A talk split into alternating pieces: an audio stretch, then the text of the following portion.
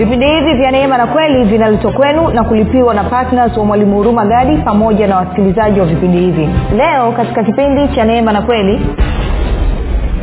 nchi na vyote viijazavyo ni mali ya bwana. Dunia na wote wakaao ndani yake ni mali ya bwana pia. Kwa hiyo daudi anatupa picha rafiki kwamba maisha yake alivyokuwa anayaendesha mtazamo aliokuwa nao ilikuwa ni kwamba kila kitu kilichoko hapa duniani kila kitu kilichoumbwa milima miti mabonde mashamba mito maji samaki ndege wanyama chochote kile anasema hivi vyote ni mali ya bwana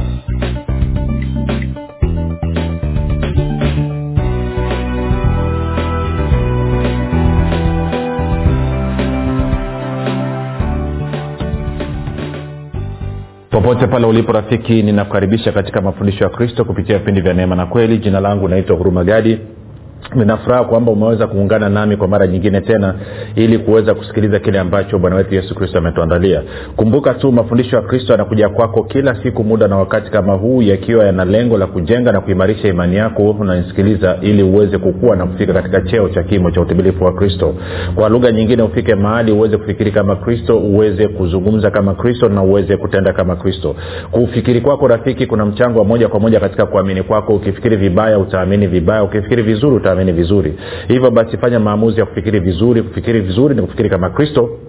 Na ili uweze kufikiri kama kristo huna budi kuwa mwanafunzi wa kristo um, na mwanafunzi wa kristo anasikiliza na kufuatilia mafundisho ya kristo kupitia vipindi vya neema na kweli. Tunaendelea na somo letu linalosema tatizo nini katika uchumi wangu na tuko ukingoni ukingoni kabisa. Tunamalizia tukuangalia mambo machache lakini kim, kim, jambo kubwa ambalo tumeona kwamba tatizo la wakristo wengi katika uchumi wao ni kwa sababu msingi wa uchumi wao sio mungu na nguvu zake bali msingi wa uchumi wao ni wao wenyewe na nguvu zao. Kwa lugha nyingine msingi wa uchumi wao sio ufalme wa mungu bali ni nguvu za fedha. Kwa hiyo hilo tumeshaliangalia wazi kabisa tumeliona na leo nataka tuendelee kumwangalia daudi. Daudi ni mtu ambaye aliishi matawi akaishi akafanikiwa akastawi akawa na yuko yani safi. Kwenye kila maeneo alikuwa yuko safi. Kwa nataka tumwangalie maisha yake tuone mambo machache ambayo tunaweza kujifunza pale alafu tukaangalie kama tunaweza kuyatumiaje sasa katika maisha yetu ya kila siku ili na sisi tuweze kuwa viwango ni kukumbushe tu kwamba mafundisho haya sorry mafundisho haya pia kwa njia ya video yanapatikana katika youtube kwa jina la mwalimu huruma gadi. Lakini pia kama ungependa kupata kwa njia ya sauti zinapatikana katika google podcast katika apple podcast na katika spotify nako pia tunapatikana kwa jina la mwalimu rumagadi. Kote utakapofika tafadhali subscribe lakini pia ukiangalia ama kusikiliza usiache kushare na watu wengine. Na kama ungependa kupata mafundisho haya kwa njia ya, ya whatsapp ama telegram kuna grupu linaitwa mwanafunzi wa kristo. Unaweza ukatuma ujumbe mfupi tu ukasema niunge katika namba 7895242 7895242 nawe utaunganishwa nitoe shukurani za dhati kwako wewe ambao umekuwa ukisikiliza na kufuatilia mafundisho ya kristo na kuhamasisha wengine nao waweze kusikiliza na kufuatilia. Nasema asante sana kwa upendo wako asante sana kwa kujitoa kwako na kama unanisikiliza kwa mara ya kwanza basi kwanza kabisa nikupe karibu na hongera kwa kukutana na mafundisho ya kristo lakini mbili nikupe angalizo dogo tu kwamba kwenye mafundisho ya kristo tunalenga kumsaidia mtu aliyezaliwa mara ya pili aweze kuishi kwa imani ndani ya ufalme wa mungu kwa kuwa yeye sasa ana uhusiano na mungu kupitia agano jipya yaani agano la bwana na mwokozi wetu yesu kristo. Na kwa maana hiyo basi tunapomfundisha mtu tunajikita zaidi katika agano jipya na hata tunaposoma uh, vitabu katika agano la kale tunasoma tukiwa na mtazamo wa agano jipya tukizingatia kazi kamilifu ya msalaba ya yesu kristo. Na kwa maana hiyo ninaamini basi utakaposikia kitu ambacho kinapingana na kile ambacho unakifahamu ama kukiamini badala ya kukasirika na kuzima redio ama kutoa kwenye grupu tafadhali nipe siku tatu mfululizo ambapo naamini roho mtakatifu ana uwezo wa kukusaidia moyo wako akakuvalisha miwani ya agano jipya ili utakaposoma bibilia yako kuanzia kitabu cha mwanzo mpaka ufunuo usome ukiwa na mtazamo wa kazi kamilifu ya msalaba wa yesu kristo. Nami naamini utabarikiwa sana sana sana katika kila eneo la maisha yako nitoe shukrani za dhati pia kwako ambao umekuwa ukifanya maombi kwa ajili ya kwangu mimi kwa ajili ya wasikilizaji wa vipindi vya neema na kweli. Nasema asante sana asante sana kwa maombi yako asante sana kwa uaminifu wako. Na na na, na nikushukuru pia kwa vile ambavyo umekuwa ukisimama pamoja na mimi na, na, na, na timu yangu. Lakini zaidi ya yote unapoombea watakatifu waombee sawasawa na waefeso 17 hadi 23 na wakolosai 19 hadi 11 nitoe shukrani za dhati pia kwako wewe ambao umefanya maamuzi ya kuwa patna wa vipindi vya neema na kweli. Asante sana kwa kujitoa kwako asante sana kwa ma, eh, matoleo yako yanatusaidia kazi ya mungu inaweza kusonga mbele kazi ya mungu inaweza kusonga mbele watu wengi wanafikiwa wanaguswa na vipindi vya kuna watu kumbuka hawana njia nyingine yeyote ambao wangeweza kukutana na kweli ya kristo isipokuwa kupitia njili kwa njia ya redio. Kwa wewe unavyofanya hivi unakuwa umeshiriki kazi kubwa sana. Siku ile utakaposoa kwenye kiti cha enzi cha kristo utashangaa utakapoonyeshwa mamia kwa maelfu ya watu ambao maisha yao yalibadilika kwa sababu ya sadaka yako ya upendo. Kwa hiyo nikupe ongera sana na kama hujafanya maamuzi ya kuwa patna ni kutie moyo uweze kufanya maamuzi hayo ingia kwenye maombi. Bwana yesu poa basi nawe unachukua hatua unakuwa partner. Baada ya kusema hayo nataka nisonge mbele sasa.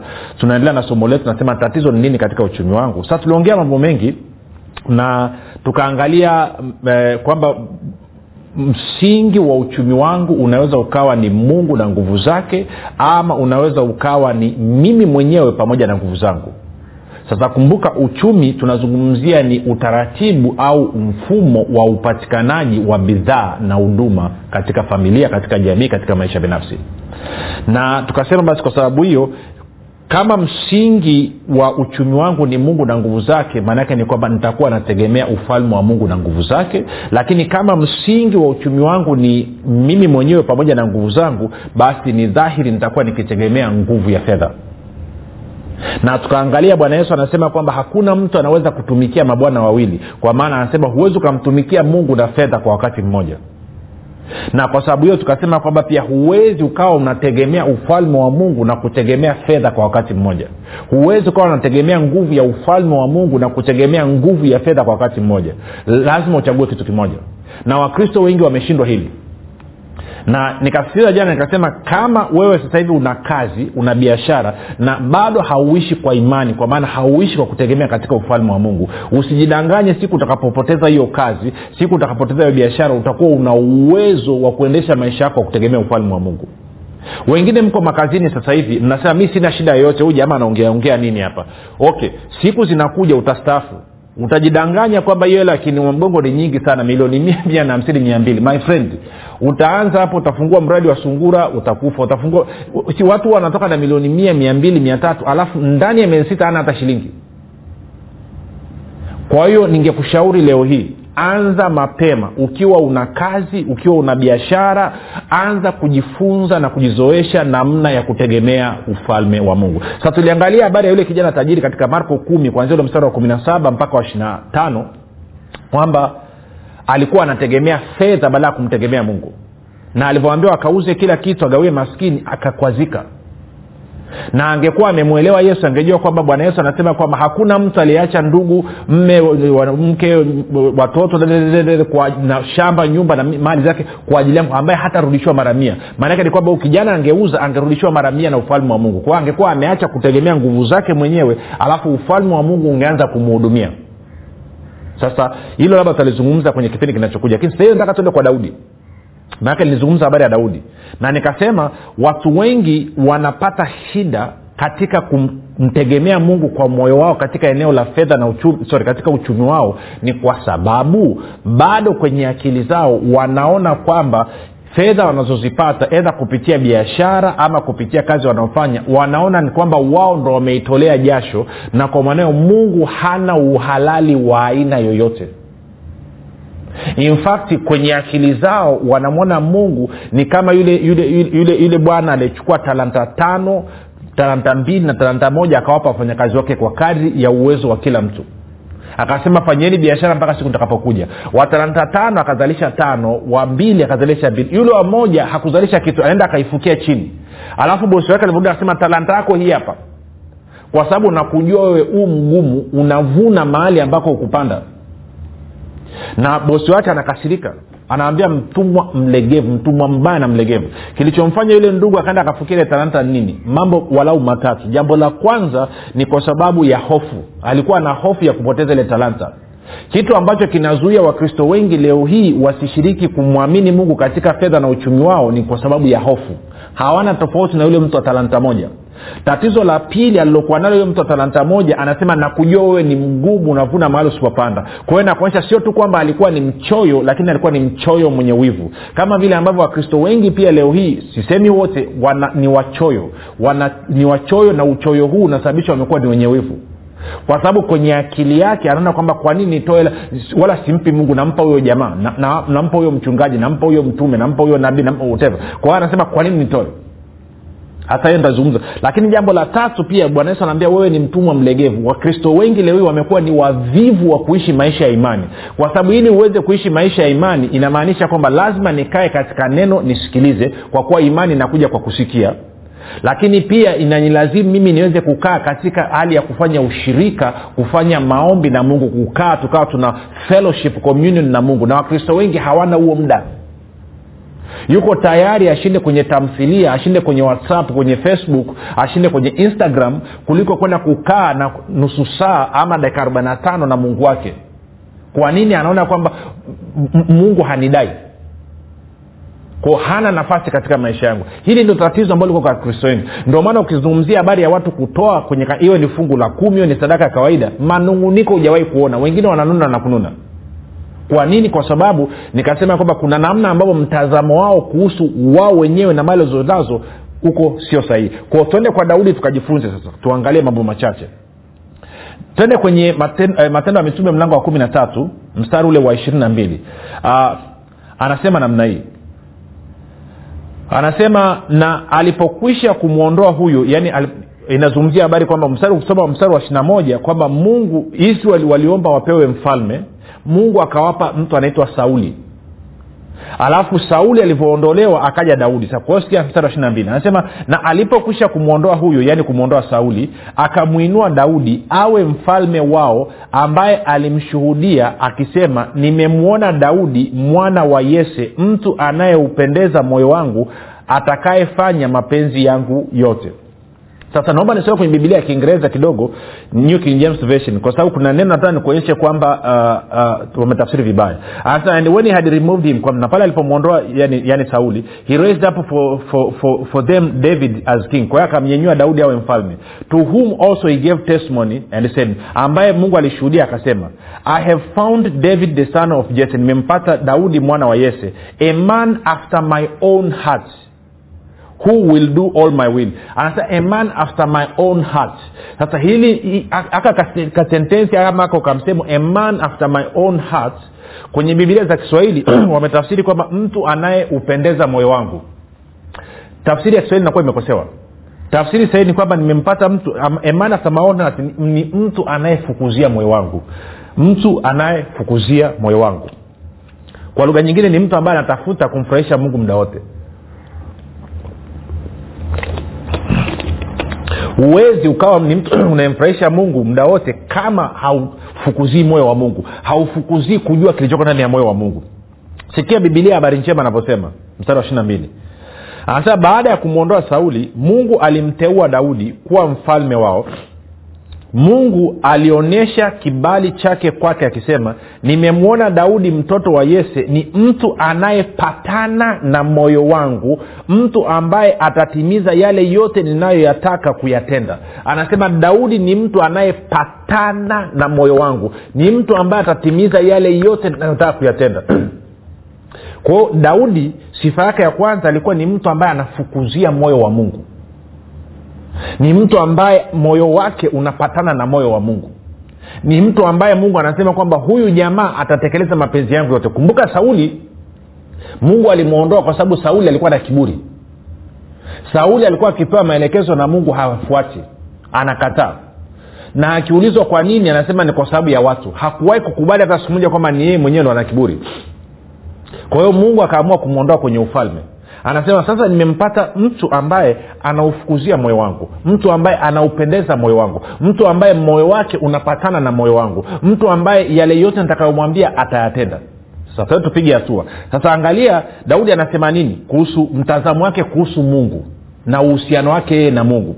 Twende kwenye zaburi zaburi zaburi ya ya ishiri na nne. Zaburi ya ishiri na nne mstari ule wa, wa, wa, wa kwanza. Zaburi ya ishiri mstari wa kwanza. Anasema hivi nchi na vyote viijazavyo ni mali ya bwana. Dunia na wote wakaao ndani yake ni mali ya bwana pia. Kwa hiyo daudi anatupa picha rafiki kwamba maisha yake alivyokuwa anaendesha mtazamo aliokuwa nao ilikuwa ni kwamba kila kitu kilichoko hapa duniani kila kitu kilichoumbwa milima miti mabonde mashamba mito maji samaki ndege wanyama chochote kile anasema hivi vyote ni mali ya bwana. Alafu anasema dunia na wote wakao ndani yake. Pia dunia yote hii tunaiona pia anasema ni mali ya bwana. Na kila mtu anayekaa ndani yake ni mali ya bwana. Na kwa maneo maanaake hata mimi mwenyewe daudi mimi ni mali ya bwana. Mimi sio mali yangu mwenyewe mimi sio mali yangu mwenyewe. Mimi ni mali ya bwana. Huo ndo ulikuwa mtazamo wa daudi. Hiyo ndo ilikuwa attitude ya daudi. Angalia pia kwenye kwenye agano jipya jinsi ambavyo biblia inasema.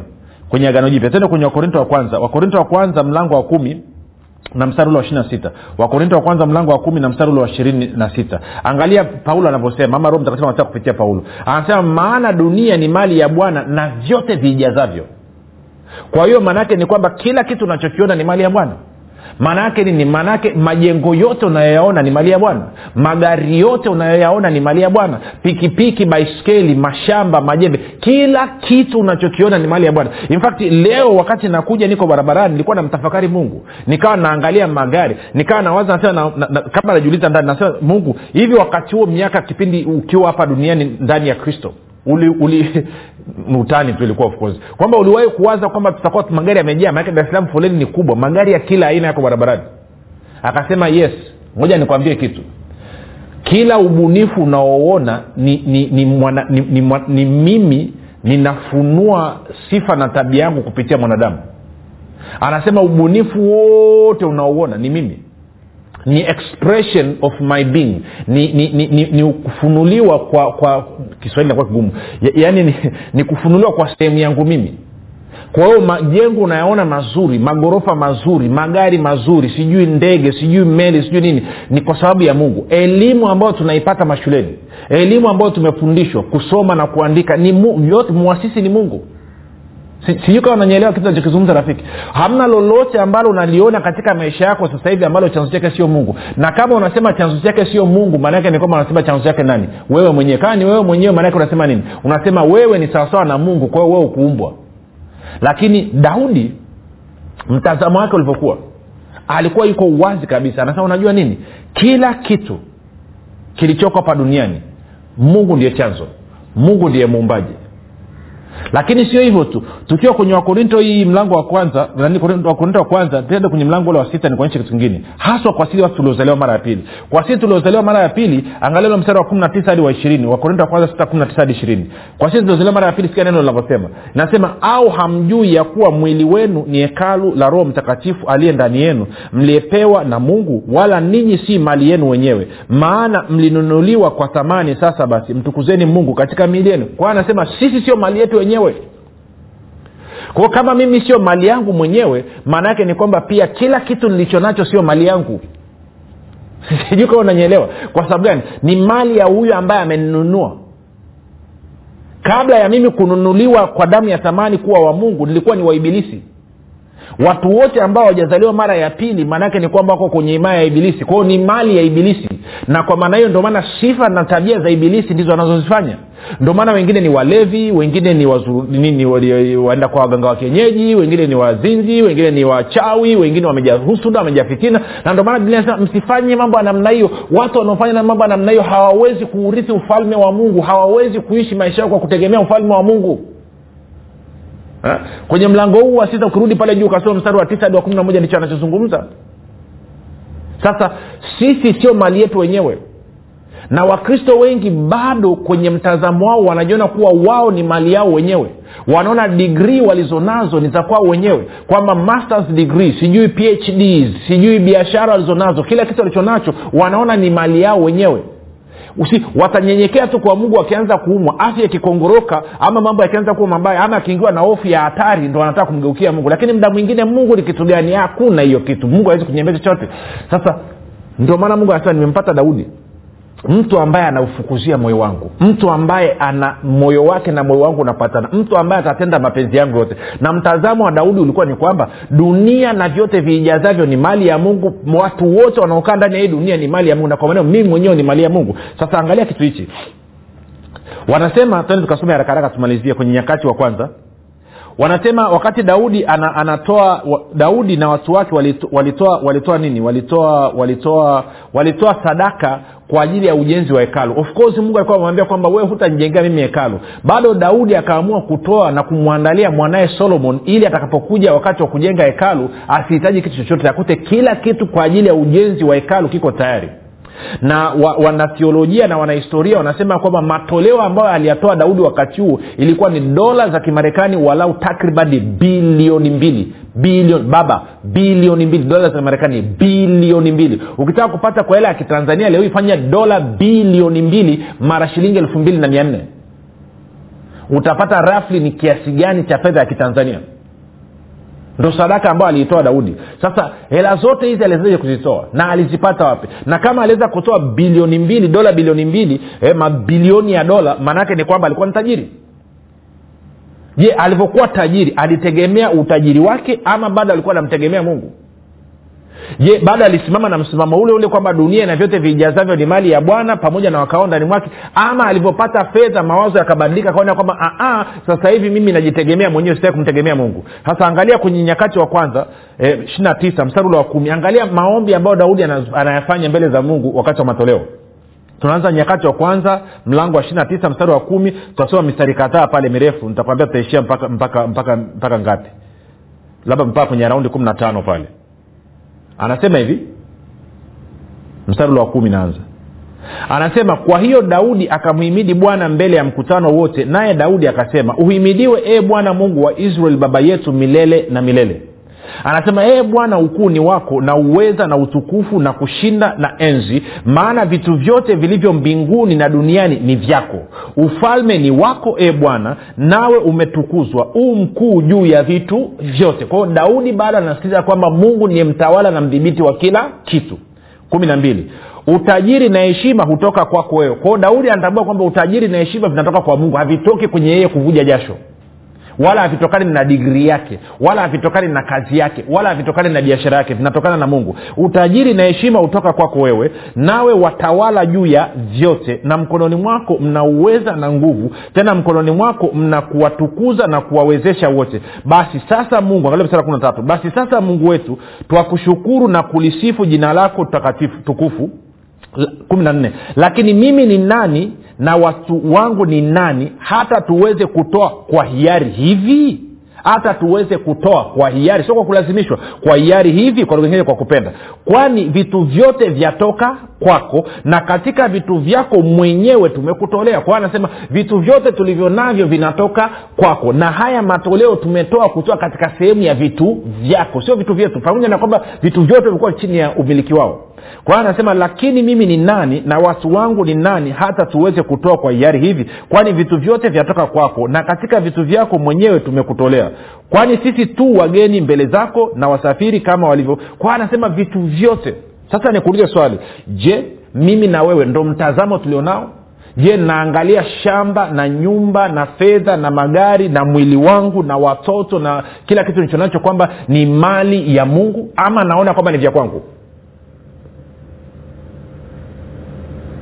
Je najiona kwamba mimi kwa kuwa sio mali yangu mwenyewe then automatically na kila kitu kilichoko chini yangu sio mali yangu mwenyewe. Je ndo mtazamo nilionao kwa sababu kumbuka bwana yesu alisema kwamba kama haujawa mwaminifu katika mali ya mwingine huwezi ukapewa ya kwako iliyo ya kweli. Na hapa ndipo wakristo wengi wanapofeli. Kwa sababu kama haujatambua bado yani mpaka hapo utakapotambua mimi nawewe kwamba unajua nini vitu vyote visi vya kwangu mimi nimewekwa kuwa msimamizi ni mali ya mungu sitakaa nikabidhiwe urithi wangu wa vitu vyote vyokuwa mali yangu. Kumbuka si ni warithi wa mungu kwao urithi unakuja baada ya mii kutambua kwamba unajua nini? Hivi vyote mimi mwenyewe pamoja na vitu vyote ni mali ya mungu. Nitakapotambua na kuwa mwaminifu katika hilo anasema bwana yesu anasema sasa ndo unapewa mali yako wewe mwenyewe ya kweli. Hiyo iko katika katika luka kumi na sita mstari wa kumi ambao utaangalia kuanzia kipindi kijacho. Kwao nikuulize swali rafiki. Hiyo digrii yako nani alikupatia? Ni ujuzi wako wa kusoma? Hiyo biashara yako nani alikupatia? Ni ujuzi wako wa ubunifu nani alikupatia? Ama anasema ni baba yako mzazi? Na hivyo vitu unavyoviuza vinatokana na nini kama sio sehemu ya uumbaji wa mungu? Hiyo kazi ambayo unafanya ofisini inatokana na nini? Hiyo ofisi unayokwenda hayo matofali hayo mabati hiyo vigae tazi kila kitu kama vimetokana na nini? Kama sio uumbaji wa mungu. Mpaka mimi na wewe utakapofika mahali tutambue kwamba mungu ndiye chanzo chetu. Ni vigumu sana kwetu itakuwa kutegemea ufalme wa mungu tutaendelea kutegemea fedha na hivyo tutakuwa tunaabudu miungu mingine tunatumikia miungu mingine na mungu alisema mtaangamia hakika. Kumbuka kumbukumbu la torati 8 17 hadi 19 kwa hiyo hatua ya kwanza ya kurekebisha maisha yetu ni kurudi na kusema unajua nini? Mimi pamoja na kila kitu nilicho nacho ni mali ya mungu.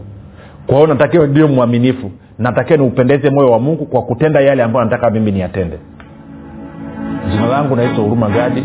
Yesu ni kristo na bwana. Tukutani kesho muda na wakati kama huu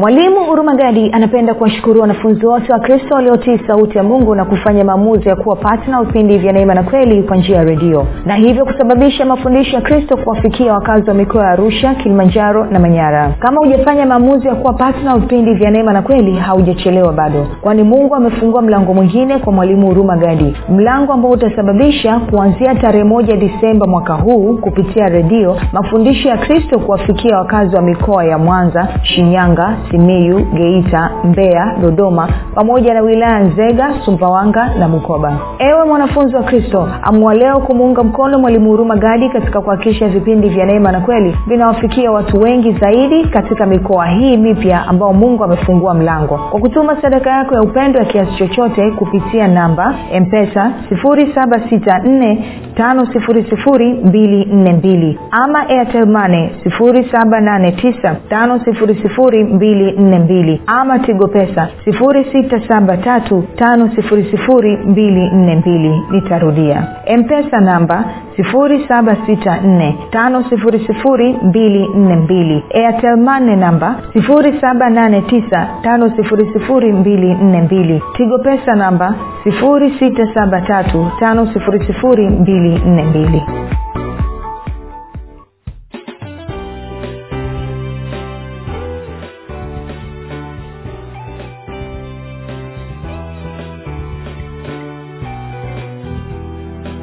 umekuwa ukisikiliza kipindi cha neema na kweli kutoka kwa mwalimu huruma gadi. Kwa mafundisho zaidi kwa njia ya video usiache kusubscribe katika youtube channel ya mwalimu huruma gadi na pia kumfuatilia katika apple podcast pamoja na google podcast kwa maswali maombezi ama kufunguliwa kutoka katika vifungo mbalimbali vya ibilisi tupigie simu namba 7645242 au